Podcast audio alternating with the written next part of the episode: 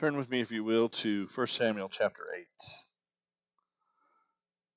We find ourselves in the book of Samuel now uh, after Samuel has delivered the people from uh, the Philistines, uh, led them to a great victory, led them to respond to God appropriately uh, with a recognition of God's position, recognition of God's power, um, recognition of the need to um, acknowledge our whole existence dependence upon Him. And you would think coming out of chapter 7 that we would be followed by some other example, some other expression of how God continued to, to bless Israel because of their obedience. They've, they've, they've expressed their hearts in the right way. They've communicated things in the right way. In chapter 7, you would think, seeing the results of that, they would continue, and yet they don't. And I think we see something of ourselves. I certainly see something of myself in their inconsistency. As I've reflected um, this week on this passage, on this message, um, I've thought about my life. I've thought about my career as a professor, my calling and role as a pastor over the years, as a father and a husband. And it's real easy to look at some of the things that have been accomplished and to take credit for it, both the good and the bad. I look at my children, who I am so very proud of in terms of what they have accomplished, and more importantly, the men and women that they are. And then I reflect upon how I raised them, some of the mistakes that I know I made, things I said that I shouldn't have, directions I took that I shouldn't have taken them. And I grow more and more in an understanding that who they are is more a result of God's grace than my good works. That's the way life is. We are a outcome based society, outcome based culture. We look at the results and we like to either take credit or place blame or whatever on results, regardless of whether there's actually a connection between how things were done and the outcome at all. And here in 1 Samuel 8, we come upon Israel asking for something. Asking for something that is right. What they are asking for is something that um, is in God's plans, as we'll see here in a little bit. It's not the request and it's not the outcome so much that is the problem. What is the problem is the manner in which the request is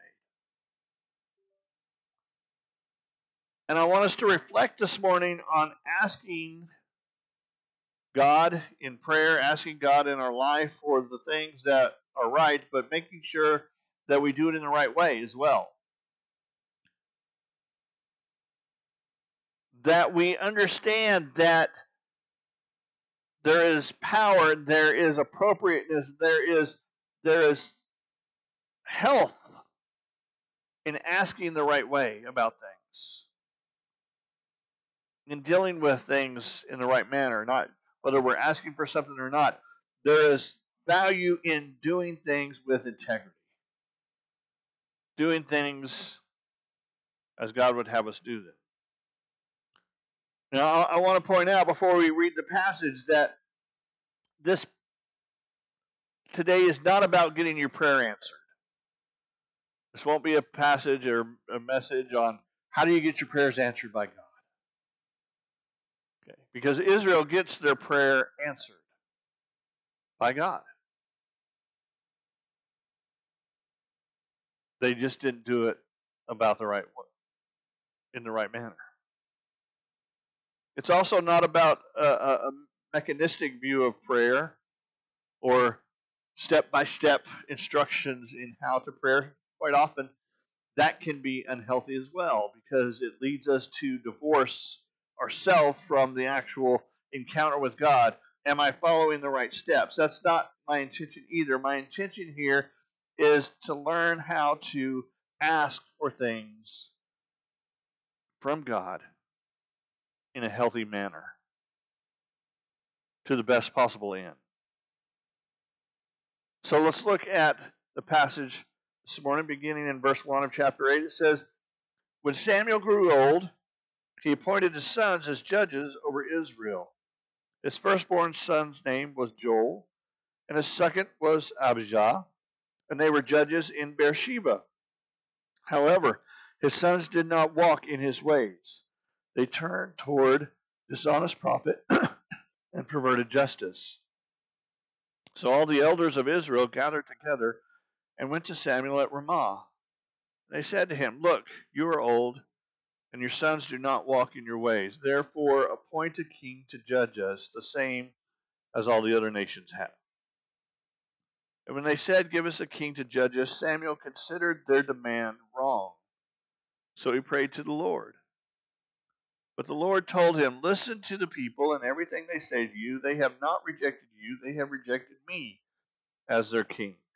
They are doing the same thing to you that they have done to me since the day I brought them out of Egypt until this day, abandoning me and worshiping other gods. Listen to them, but solemnly warn them and tell them about the customary rights of the king who will reign over them. So then you have Samuel in verses 10 through 18 warn them about what the nature of uh, their life will be like under a king, the things he'll do, the, how he'll conscript their sons and their daughters, how he'll take taxes, how he'll wage war, how he'll uh, take from their harvest, and so forth. But it says in verse 19, the people refused to listen to Samuel, saying, No, we must have a king over us. They will be like all the other nations, or then we'll be like all the other nations, and our king will judge us, go out before us, and fight our battles.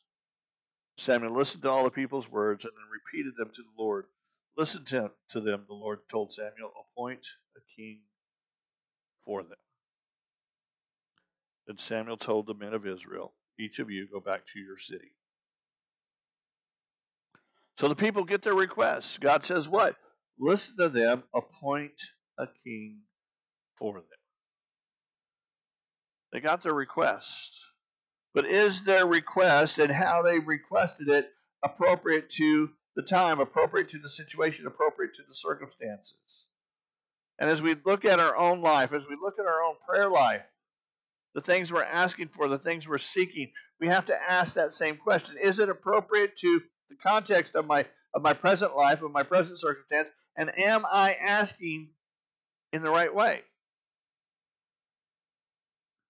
So, what are some ways that we might ask in the wrong way as revealed in this text?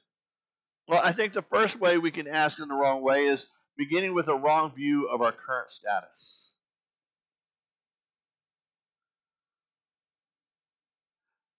I think a lot of our problems in society, in culture, in the church, in relationships is a lack of contentment. We've lost any sense of contentment even being a, a valuable commodity. We're always reaching for something more, always reaching for something extra, always reaching for something beyond. And our culture has told us that's valuable, that's good, that's who we need to be. And yes, we do need to grow as people. We, we do need to, to expand uh, in terms of responsibilities, in terms of, of, of who we are as an individual. If we don't, then we become complacent. And we don't want contentment to ever turn into complacency.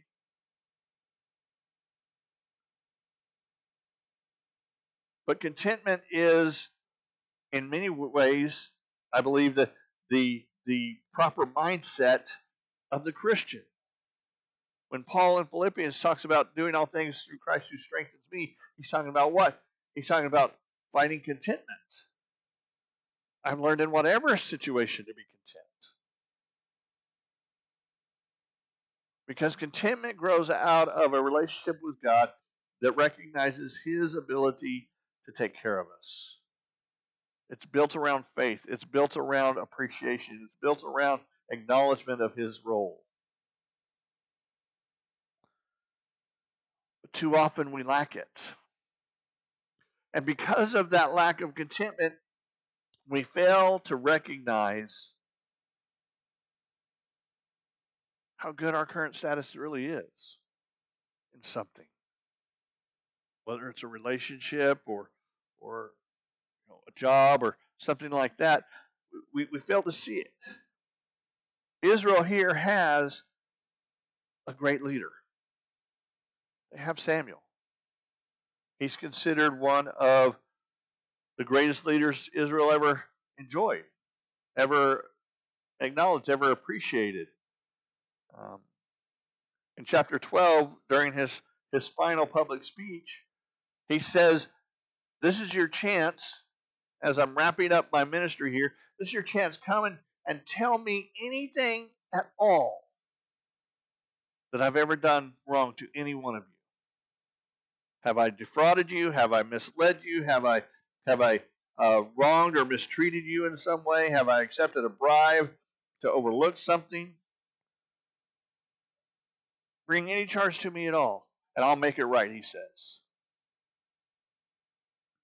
And the people say something extraordinary. You haven't wronged us, you haven't mistreated us, and you haven't taken anything from anyone ever. That's quite a leader. That's quite a, an individual of integrity. And here he is, still very much alive, still several years left in him, so to speak. And they're saying, What? Give us a different leader. Give us a king right now. Give us someone else to rule over us. They don't recognize what they have. They don't see who they have. They don't see the potential of what he might be able to lead them through and what he may be able to teach them and what he may be able to, to reveal to them in their life and in their experience. They want to be what? Like all the other nations. And that's so often the heart of our discontent, isn't it? I want to be like my neighbor. You see that car my neighbor drove home in last night? Ooh wee. I want one of those. You see the, the house rebuild that they did? Did, did you see the, the new land that they bought? Did you see the, you know, whatever it is? Their eyes are out there. Our eyes are out there in terms of what everybody else has, and we covet it. We want it to the point that we ignore what God has already blessed us with. And we lose out on some opportunities. I mean, when I look at, at Samuel and some of the, the sermons he preached, some of the things he did, his exchanges with, with Saul and so forth, I see I see a man with a great deal of wisdom that he could have imparted to Israel. And now he won't be able to because they're going in a different direction. They're ignoring him, they're overlooking him. And when it comes time to, to ask for something, when it comes time to to go to Lord and, and, and you're asking him for something, God, I, I want this, or God, direct me in this, or, or whatever. We need to start with a proper inventory of where we actually are. God, Where am I right now? How have you blessed me? Help me to see those blessings for what they are. Help me to see the things that are in my life that I'm overlooking, that I'm taking for granted, that I'm diminishing in some way because, well, it's not what my neighbor has. God, help me to, to, to understand my, my present circumstance correctly.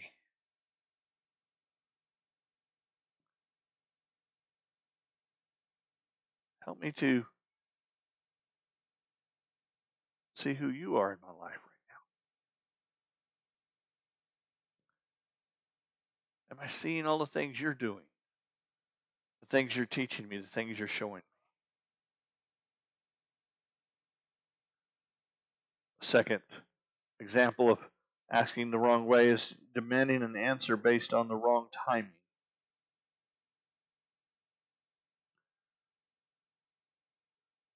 God has promised Israel a king.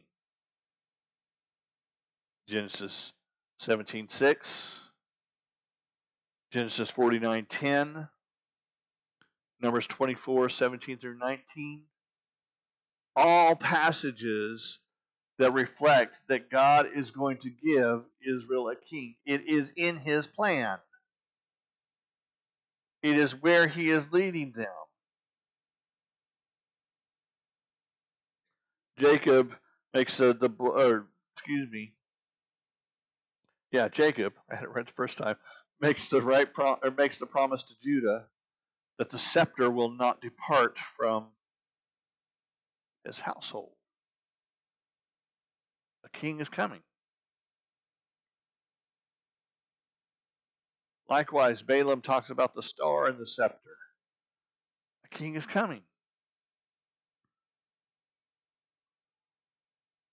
So it's part of God's economy, it's part of God's plan for Israel to have a king. He's moving them in that direction. And if they're paying attention, they would see that. They would understand that.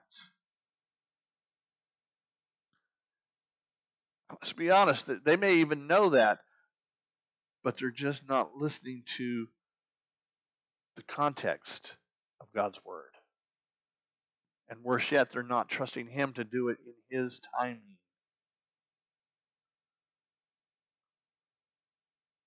When we start asking for things, one of the things we need to be concerned about, at least uh, on some level, is not just am I asking for the right thing, but is this the right time for it? Is this the right time in my life for that? Whether it's a relationship or a job or some other matter in your life.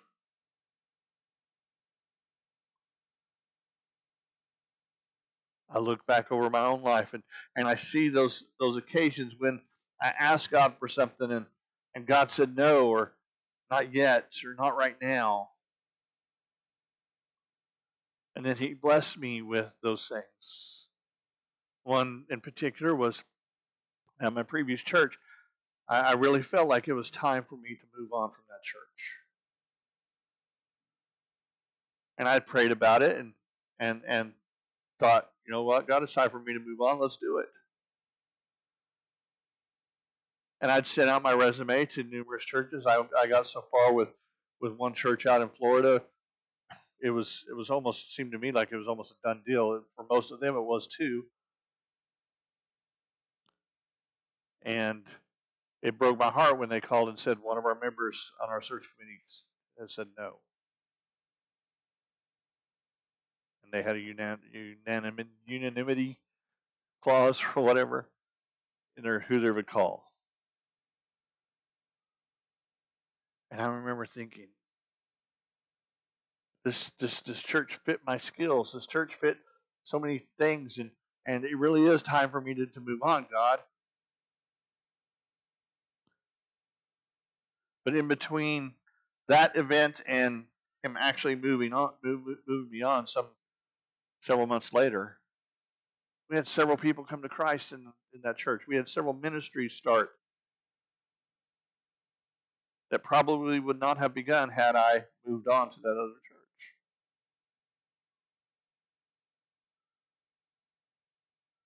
And I'll, I still remember to this day standing there in my kitchen one morning, getting ready to go to work, and phone call comes from Marshall, Texas. Who do I even know in Marshall, Texas? First thought was, man, this is a scammer, right? But I answered it. He said, This is Dr. John Harris from East Texas Baptist University. We want you to come be on staff with us. I hadn't even sent my resume. I didn't even know there was a job here. And then I met with Dr. Sanders a few weeks after that, and he says, I'm currently interim pastor at a church. Would you be interested in doing that while you're here too? And I said, Heck yeah. It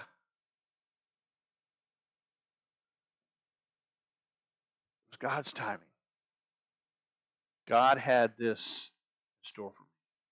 You wonderful people. And the fellowship we've enjoyed over the last several years. My work at ETBU. I was asking for the right thing, but I wasn't taking into account his timing. I wasn't letting him be God. And when he acted, he acted in a way far bigger than I could have imagined. So, as we pray and as we think about these things, we need to think about the timing. We also need to think about our motives. Why am I asking for this? Why was Israel given the fact that Samuel was there? Given the fact that God had promised them someday this was going to happen. Why was Israel asking for this? Well, your first reply maybe well it says right there in the opening verses that Samuel's sons were not men of integrity themselves. Now remember, Samuel is, well, he's older, he's not done. Okay? He's got several more years of ministry that he's going to carry out before he passes on. So remember that. But also think about the internal inconsistency with their request. And this is a good way to judge whether or not your motives are in the right place. Are you being internally consistent? Now, what do I mean by that? What is the request? The request is give us a king. Why?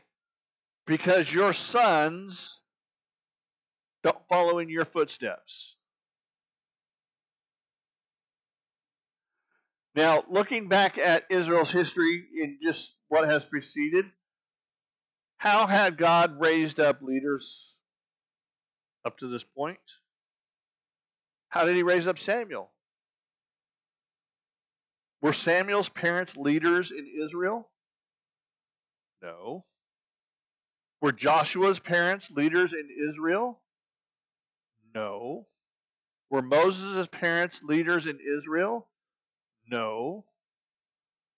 So there's a very good probability that when Samuel does indeed pass on, it's not going to be his sons who are going to be the leaders, it's going to be some other new leader.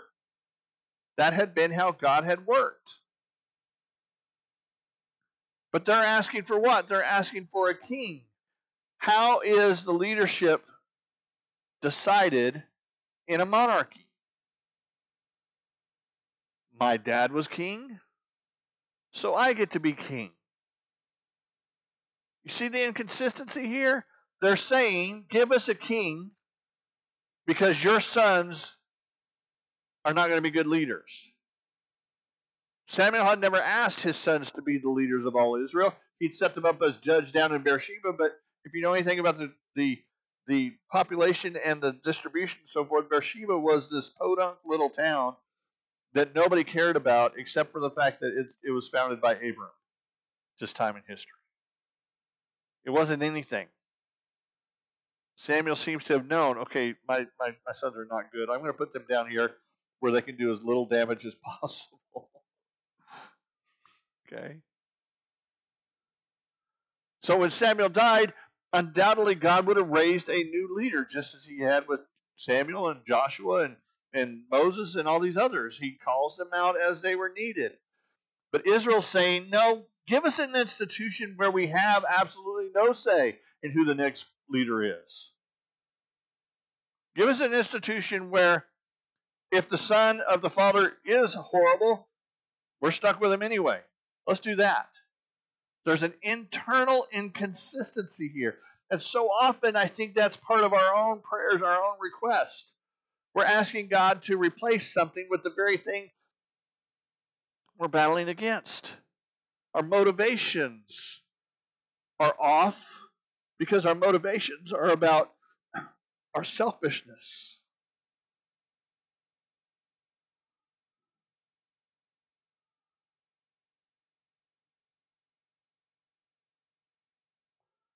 I think another test of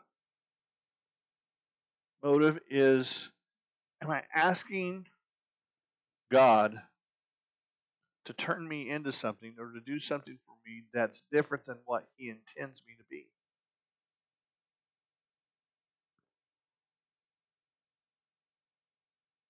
Am I asking for something or demanding something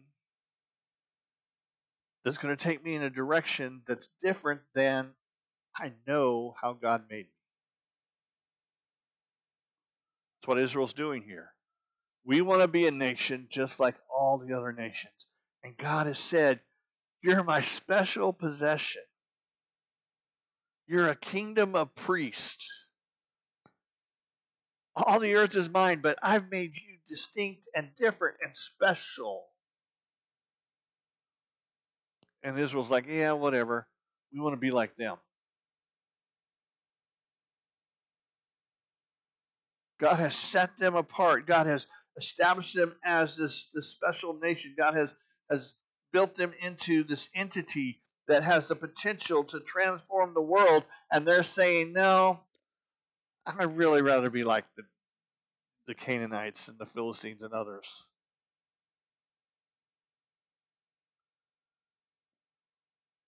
just too often in our own lives, I think we miss who God has made us and who God has called us because, again, our eyes are out there instead of seeing what God has indeed made us to be. We ask God to change this personality trait or that personality trait. And I'm not talking about sin here. I'm just talking about personality trait. God, I'm, I'm too quiet. Make me make me more outgoing. Or God, I'm I'm too outgoing, make me a little bit more quiet. Or God, I'm I'm too verbal. You know, I, I say things that I shouldn't. Sometimes, again, not sinful things, but I just I just speak when maybe I should have been quiet. And their personality traits, and we ask God to change those things. No. God has made you that way for a reason. Instead of asking God to change those personality traits, ask Him, God, how can you use my personality as it is to further your kingdom? How can you use my quietness? How can you use my outgoing nature? You made me this way for a reason. Help me to discover how to use it for your glory. Instead of constantly asking God to change us, we need to be praying about how God can use us. Because our desire for change, again, is usually not built upon a desire to honor God, it's built upon a lack of contentment, a lack of seeing what God is currently doing.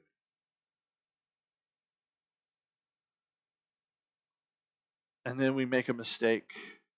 We ask the wrong way when we ask for relief or an answer with a wrong spirit.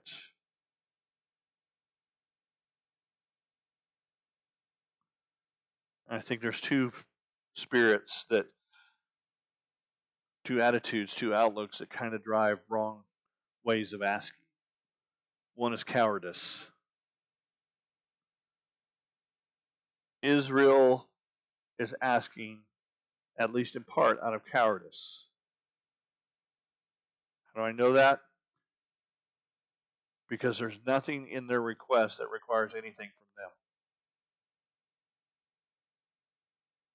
There's not a single thing in their request that says, you know, this is this is how this is going to make us better people. This is going to make us more honoring to you. And in fact, what does it say there in verse 20?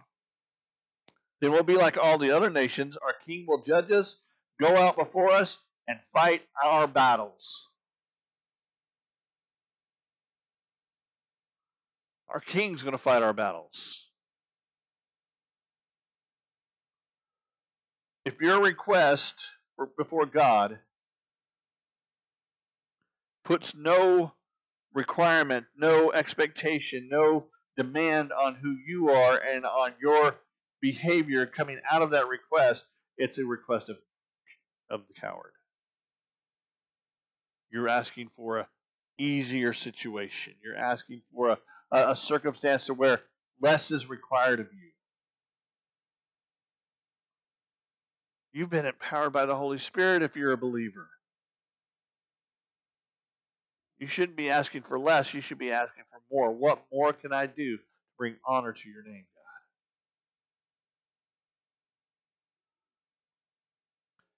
God? And then the other type of spirit is the arrogant spirit. In many ways, we're right back here. Uh, we're right back in chapter 4 here in chapter 8. Remember chapter 4? Let's go get the Ark of the Covenant. It'll come among us that it may bring us victory. We're going to write the rules. We're going to define how this plays out. We're going to uh, set the timing. We're going to establish our own ways. And if you're setting in your prayer and your request, if you're setting all the parameters, that's a pretty good sign that you're driven more by arrogance than you are the attitudes and mindsets that we should be driven by. God is God, and we are not.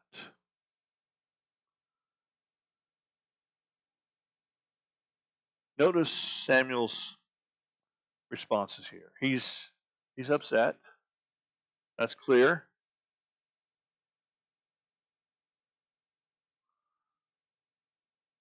But what does he do with the request that's been made of him?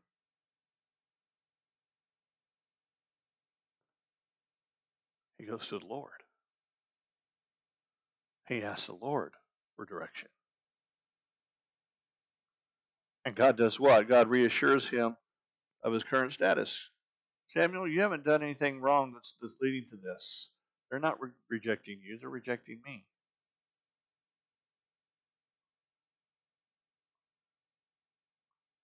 And God says, the timing may not be what you want it to be, Samuel, but this is what we're going to do. And God and Samuel does what? Okay, we're going to go with your timing, God. You've told me to do it. We're going to go that way. He has taken his request to the Lord with the right motives, the right spirit, understanding who he is, and letting God set the timing. And God's going to honor and bless Samuel in the days ahead.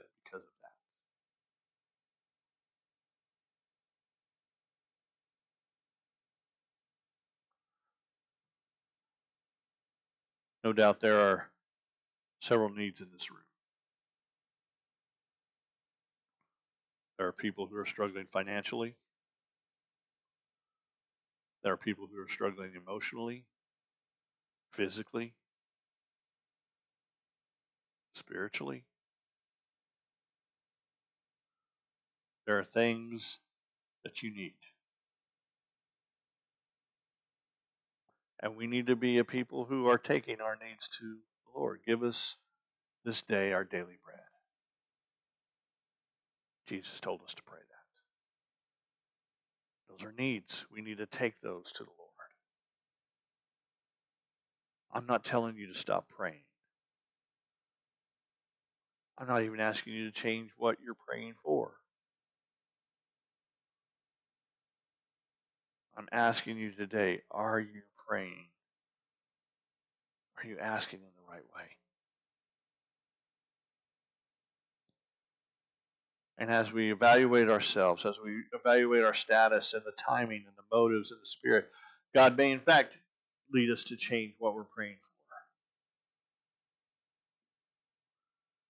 But at the end of the day, it's not so much what we're praying for and do we get it or not. It's am I walking with the Lord in integrity?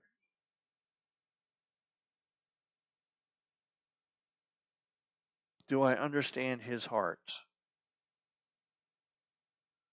Do I see myself through his lens rather than through the world's?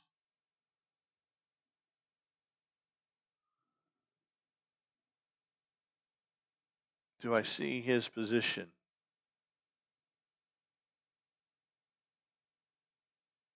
through the lens of trusting him?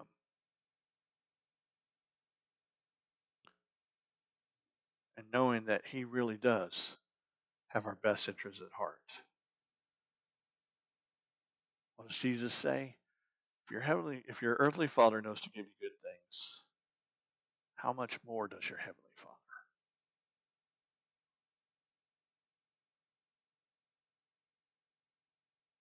God is good.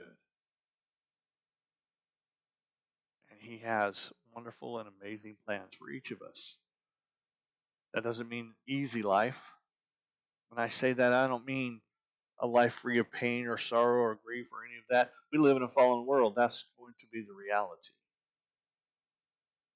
But what I mean is a life that is walked with Him that allows us to see everything that we encounter through the appropriate lens, in the, appropriate way. Because He is with us. Let's pray. Heavenly Father, we come this morning. God, we do ask that you help us to evaluate ourselves, God. Evaluate our hearts, our motives, our attitudes, our current status. Lord, help us to see things through the lens of your plan and your purpose for our lives.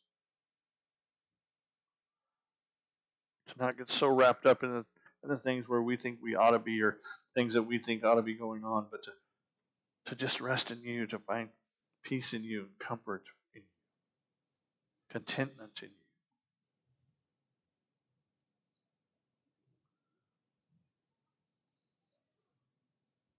Lord, help us to to be a people who are seeking your face and your desires in all we pursue.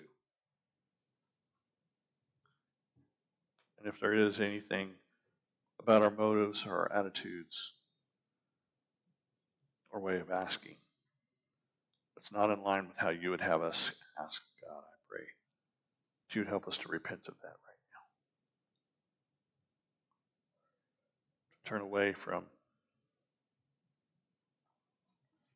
the world's ways of doing things and to see you, the center of our life and our existence.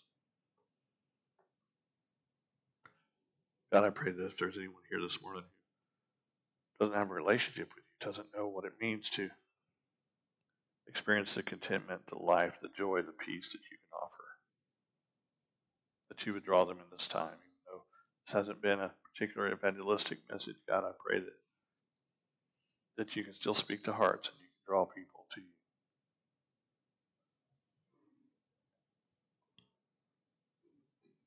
God, I pray that you use this time for your glory. In Christ's name.